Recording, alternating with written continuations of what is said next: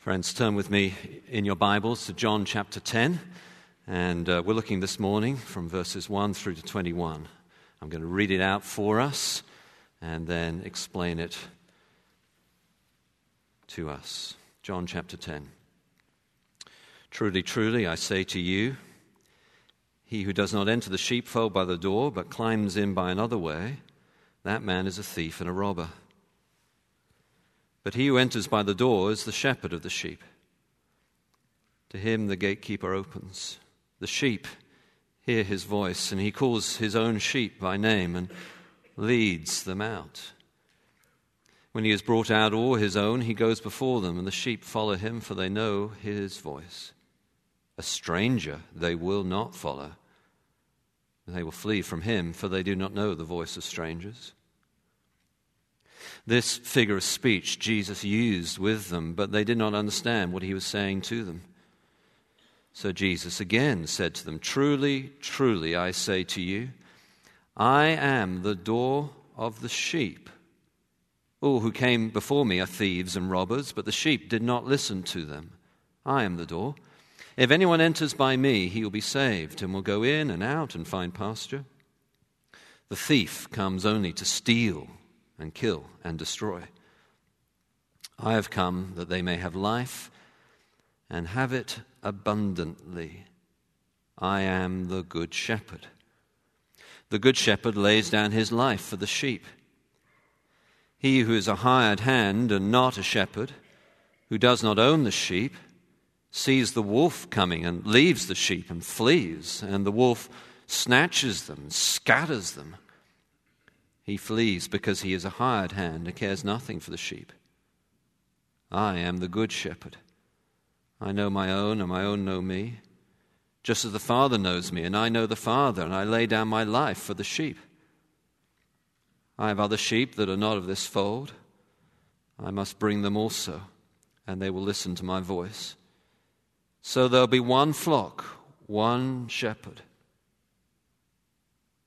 For this reason, the Father loves me, because I lay down my life that I may take it up again. No one takes it from me, but I lay it down of my own accord. I have authority to lay it down, and I have authority to take it up again. This charge I've received from my Father.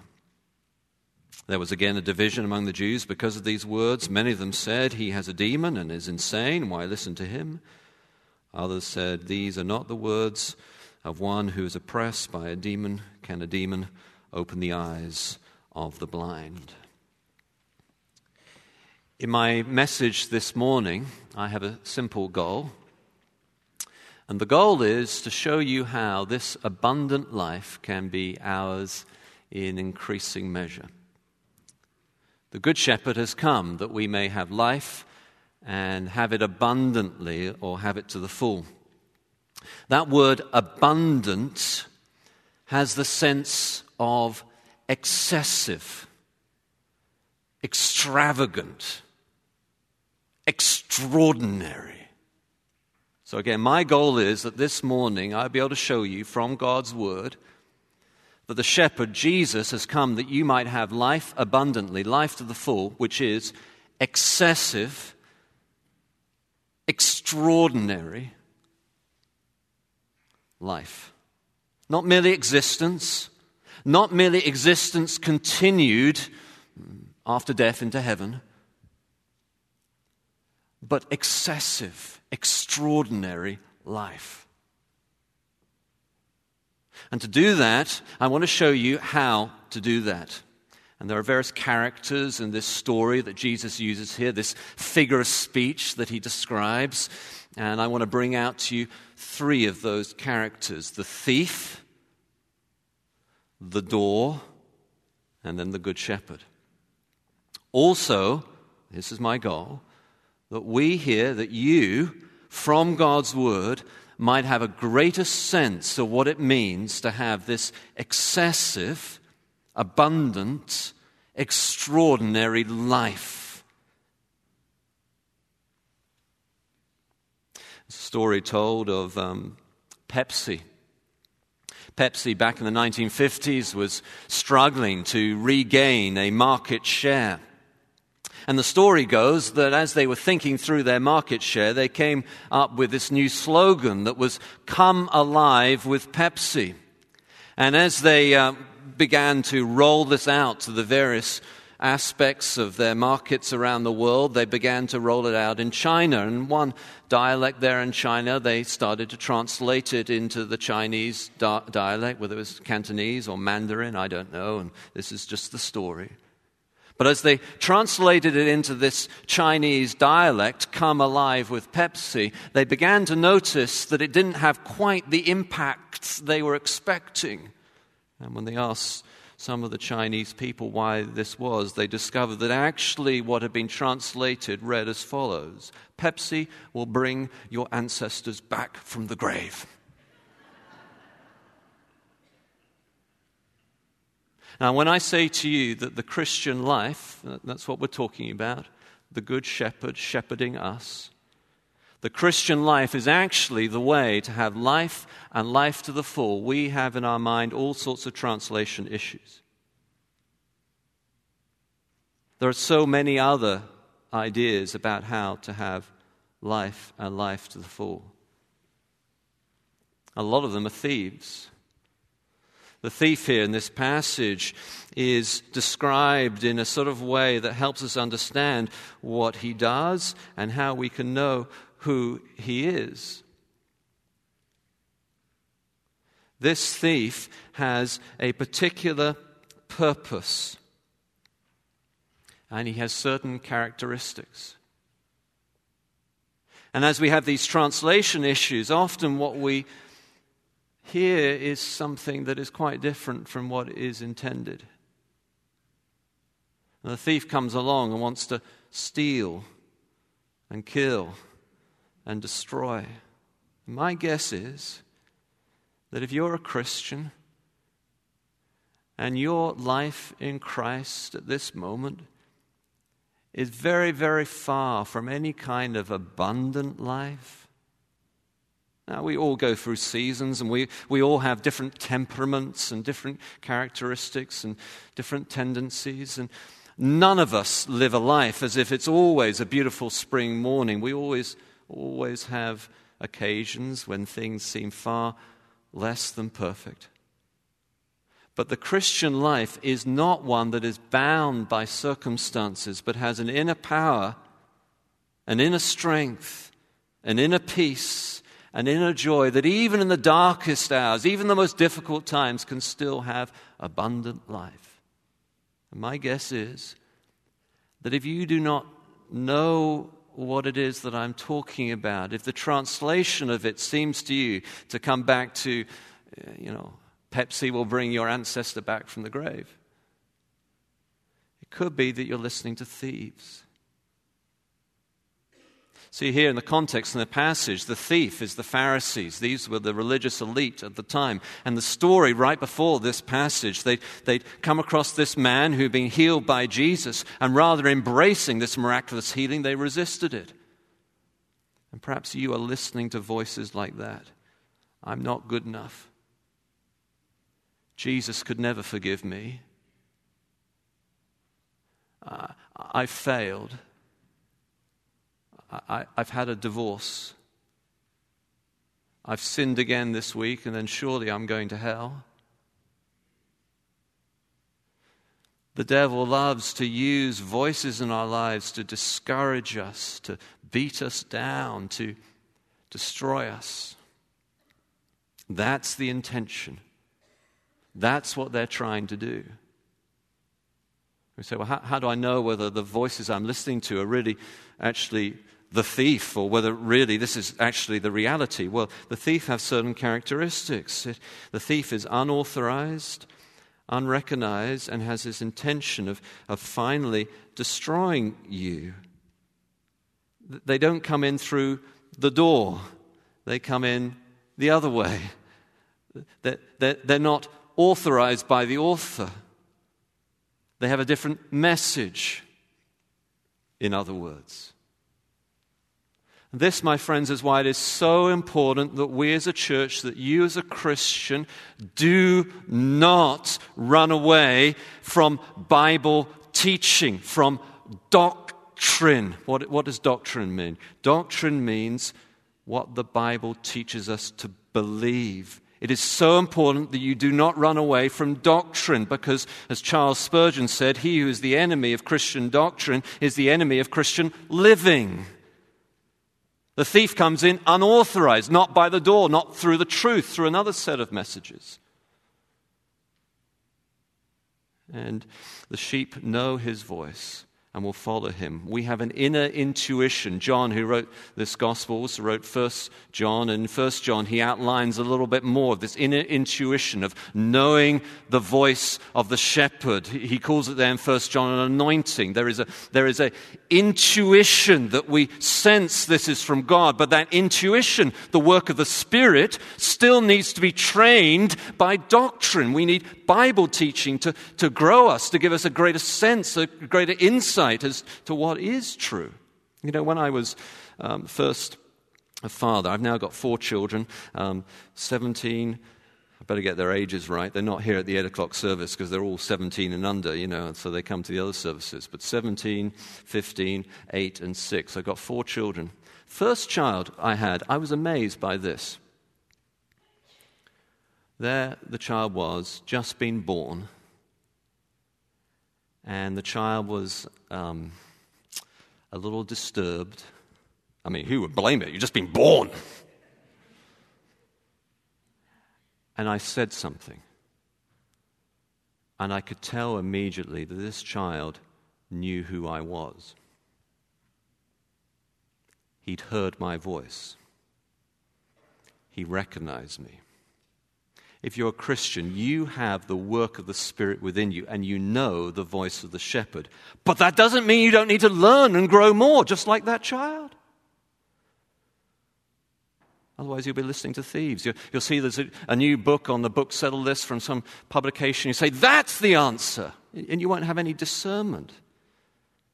You need, you need to have some some doctrine in order to be avoid buying into this teaching of the thieves. We're, we're, so scared by this word doctrine. We're so scared by content and information. We want to experience. And, I, and as I say, my, my goal this morning is that you would have this sense of how you can grow and, in life and life abundantly. But in order to have that, you need to have a framework in your mind that will sieve out, will discern out the voices of the of the thief.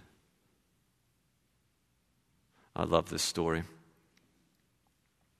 I was walking downtown in Chicago. Was a man who was about to throw himself into the river below. He was standing on a bridge. I said to him, Stop, don't do that. He said, Well, why not? And I said, Are you religious or an atheist? He said, uh, I'm religious. I said, I am, I am as well. I said, Are you a a Muslim, a Jew, or a Christian? He said, I'm a Christian. I said, Well, I am as well. I said to him, Are you a, a Protestant or a Catholic? He said, I'm a Protestant. I said, I am as well. I said to him, Are you a Protestant evangelical or a Protestant liberal? He said, I'm a Protestant evangelical. I said, I am too. I said, Are you a Protestant evangelical Calvinist or are you a Protestant evangelical Arminian? And he said, I'm a Protestant evangelical Calvinist. I said, See, I am too. I said to him, Are you a Protestant evangelical Calvinist supralapsarianist? Or are you a Protestant evangelical Calvinist infralapsarianist? He said, I'm a Protestant evangelical Calvinist infralapsarianist. I said, Die, heretic, scum. And I pushed him off the bridge.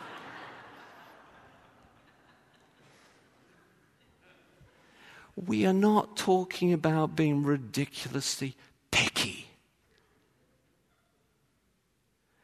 We are talking about discernment as to what is biblical. And you need that if you have if you're to have the life abundantly. The thief. Then in this passage there's the door. You'll see it in verse 9. I am the gate or the door. Whoever enters through me will be saved. Now, my friends, this is so simple. It's so simple. It may well offend your pride. But in order for you to have this life and abundant life, you need simply to go through the door that is Jesus.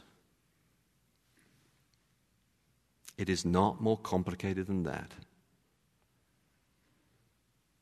You need to say to Jesus, Jesus, I believe in you. I want to follow you.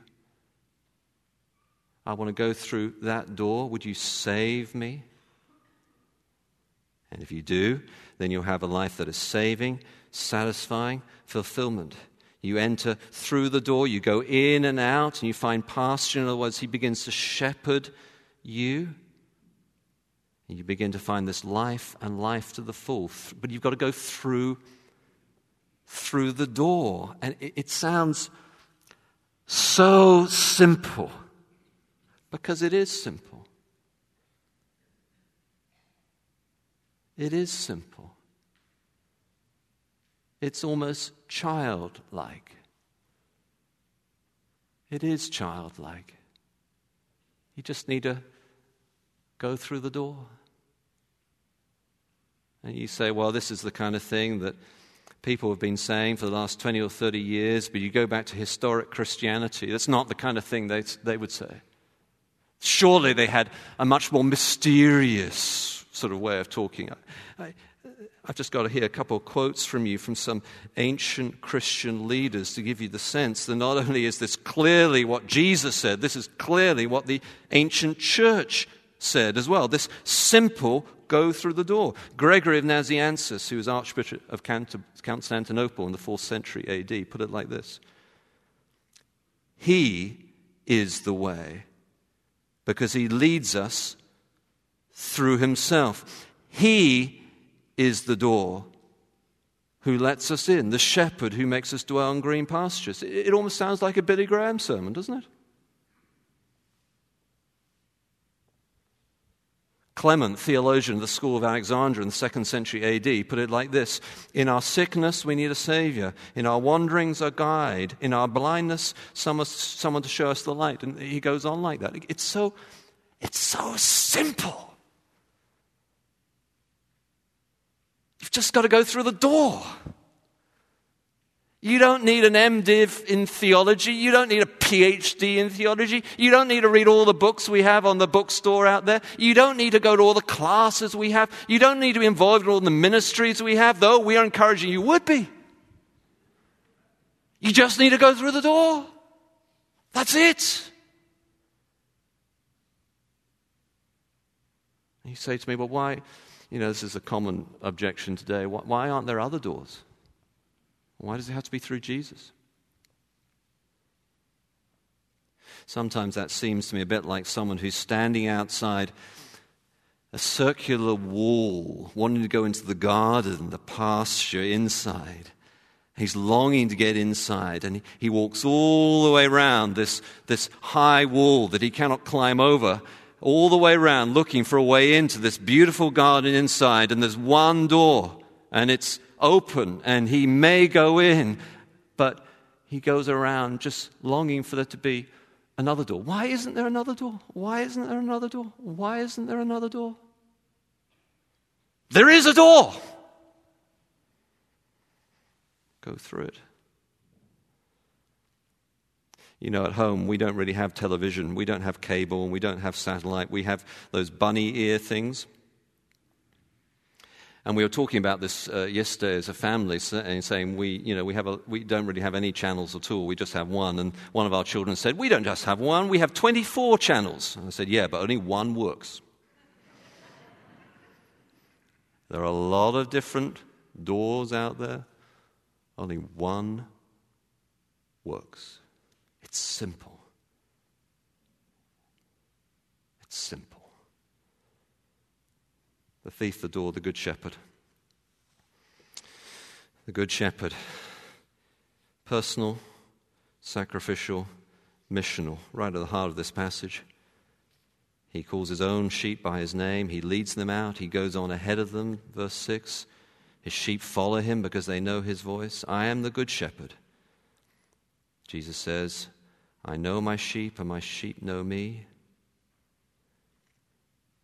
It's personal, he knows you. It's sacrificial. Jesus emphasizes here this four times.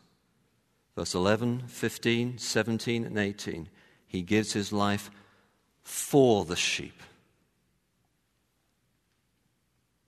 So, right at the heart of the Christian message is this sacrifice for the sheep, instead of the sheep, on account of the sheep. The thief sacrifices us for him. The good shepherd sacrifices himself for us. Sacrificial. We're going to be ordaining someone who's uh, grown up in the church and became a Christian here in the church and has been to seminary and is, is now on the track of being a pastor. We're going to be ordaining him this afternoon. And one of the things I'm going to want to say to him, which I've said over the years over and over again, but I'm going to want to emphasize again, is this truth. The Good Shepherd is the one who lays down his life for the sheep. That is Jesus. And we who are under shepherds, we who are under shepherds are called to give our lives for the sheep too. There's a shape, a framework of what a shepherd is. David in the Old Testament was a shepherd king. What was he like? He was the young guy, when all the others were scared of Goliath, do you remember the story? He alone would stand there and give his life for the sheep. And then later, towards the end of this gospel, Jesus teaches the same to Peter, who will become a shepherd, who will have to die for the sheep. This is the framework of what it means to be a shepherd. If you're called to be a pastor, whether you're sensing you're called to be a pastor, you are entering into a calling, a shape, a framework where your life is to give your life for others. Personal, sacrificial, missional. Jesus says, I have other sheep that are not of the sheep pen. I must bring them also. The Christian church, shaped by Jesus, is on mission for Jesus. You know, there was a 2011 study that concluded that if 10% of the population of any particular area were passionate about almost anything, then the whole of that area will begin to believe it. We've got a lot more than 10% in Wheaton. If you enter into this abundant life, become passionate for who Christ is, it will have a huge impact on our city and region. So I began by saying that we here have a goal, that I have a goal for you, which is this morning you would have a better sense of how to enter into excessive, extraordinary life, abundant life, life to the full. Here's how don't listen to the thieves, have a discerning framework. Go through the door. It's simple and listen to the voice of the Good Shepherd through his word. Do you like Charlie Brown? You know the Charlie Brown cartoon? They uh, spent a long time thinking through what to do about the adults in that cartoon. In the end, they came up with that sound. Do you remember the sound they have for all the adults and the teachers in the Charlie Brown cartoon? Wah, wah, wah. Wah, wah, wah.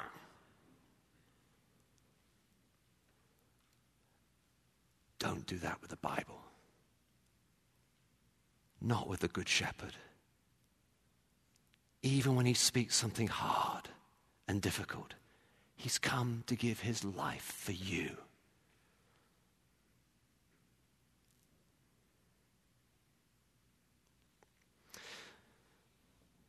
One tour guide of um, Israel was traveling on a bus there, and the tour guide was explaining how in the ancient world, shepherds shepherd in a different way than they do in the modern world. In the modern world, shepherds use dogs and they drive the sheep forward, but in the ancient world, shepherds stood in front of the sheep and, and called them to follow them. And they knew his voice and they followed. That's how they shepherded in the ancient world. And that's how they still shepherd in the Middle East, the tour guide was saying. And as they were going in this tour bus, they passed a flock of sheep. And one of the tourists pointed out to the tour guide this, this flock of sheep because there was a man behind the tour guide who was driving them forward and pushing them forward. He wasn't leading them in front. The tourist said, Look, it's not happening. So the tour guide stopped the bus. He got out of the bus. He ran over to this man who was driving the sheep. They had a rather animated conversation. And the tour guide uh, came back, got back on the bus, looked out at the tourists, and said this It's okay. He's not the shepherd, he's the butcher.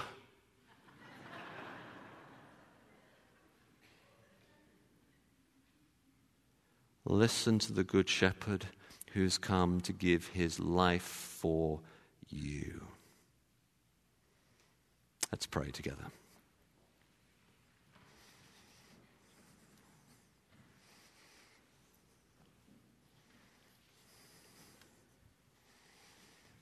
Oh Lord, we thank you that you are the Good Shepherd, Jesus. We pray for the shepherds we have here, the pastors, the Bible study group leaders, the adult community teachers, the children's teachers, the elders. Would you help us to shepherd your sheep through your word, even at personal cost?